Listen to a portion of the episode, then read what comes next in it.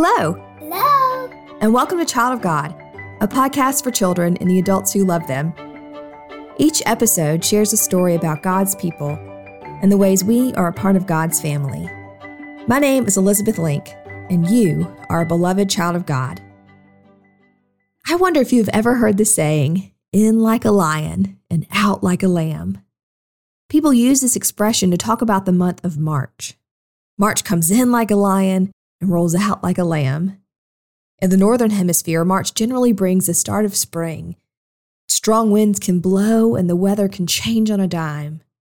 Last Saturday, my family and I went hiking, and it was cold. We saw icicles hanging from rocks and all along the waterfall. But today, as I record, the weather is sunny and warm. I don't even need a jacket to be outside. Strong winds can be great for kite flying, but they can also cause problems. Loose limbs from our neighbor's tree broke off and fell into the street, and the cover on our grill in the backyard was picked up by the wind and blown across the grass. This kind of wind reminds me of a story from the Bible about a big storm with a great wind. This story comes from the New Testament, and it is told in one version or another in Matthew, Mark, and Luke. It was evening, and the sun was going down. Come, Jesus said to his friends, let's get into the boat and go across the lake to the other side. So Jesus and his friends left the crowds and climbed into the boat. The water gently lapped against the sides. Jesus' friends, the disciples, began to make the boat go. Jesus was tired, so he lay down in the back of the boat and fell asleep. It was a beautiful evening. The gentle breeze rustled the sails. The friends were chatting happily as they headed out into the middle of the lake. Everything was perfect for a nice, quiet sail. They were only about halfway across the lake when the wind started to blow. It blew the men's hair, it blew their clothes, it blew the water, and it got stronger and faster. Soon the wind felt fierce and strong like a hurricane. The wind was strong. Flashes of lightning lit up the sky and thunder roared overhead. The storm blew the water into towers of waves that carried the little boat up, up, up, and then sent it hurtling down, down, down. Up and down, up and down, the tiny boat rocked. Some water came into the boat. Then the boat went apart. The water came splashing. and the friends were wet. They were afraid, too. They looked over to see what Jesus was doing, and they saw him there asleep, just as he was before.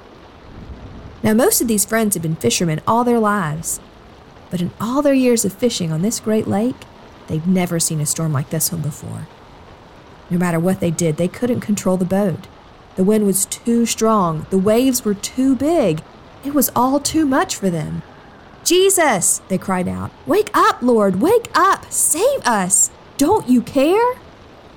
Jesus opened his eyes. He saw the water, he heard the wind, he felt the waves tossing the little boat to and fro, and he said to his friends, Why are you afraid?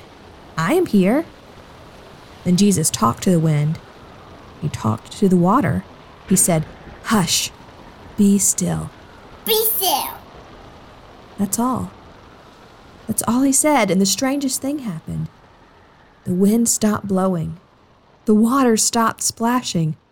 They both got as still as could be. The little boat bobbed gently up and down. There was a deep stillness and a great quiet all around. Jesus' friends were amazed. Who is Jesus? They wondered. Even the wind and the water do what he says. Well, I know who Jesus is, child of God. Do you? The wind and the waves listen to Jesus because he made the wind. Jesus made the water because Jesus is God. In the middle of that big storm, Jesus' friends had been so afraid that they could only see what was frightening right there in front of them. They had forgotten that if Jesus were with them, then they had nothing to be afraid of, no matter how small their boat or how big the storm. Jesus took care of his friends, and Jesus can take care of you too. You know, there's a song written by a man named John Bell. Whenever I remember this story of Jesus calming the storm, I think of this song. And it goes like this The words are simply, Be still and know that I am God. Say it with me Be still and know that I am God. Sounds like what Jesus said to the winds and the waves, doesn't it? Be still and know that I am God.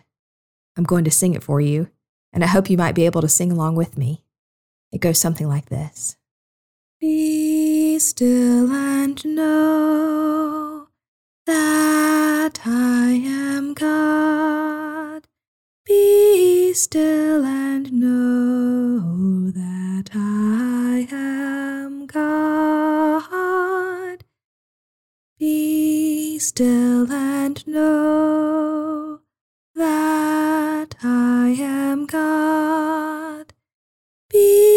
Still and know that I am God.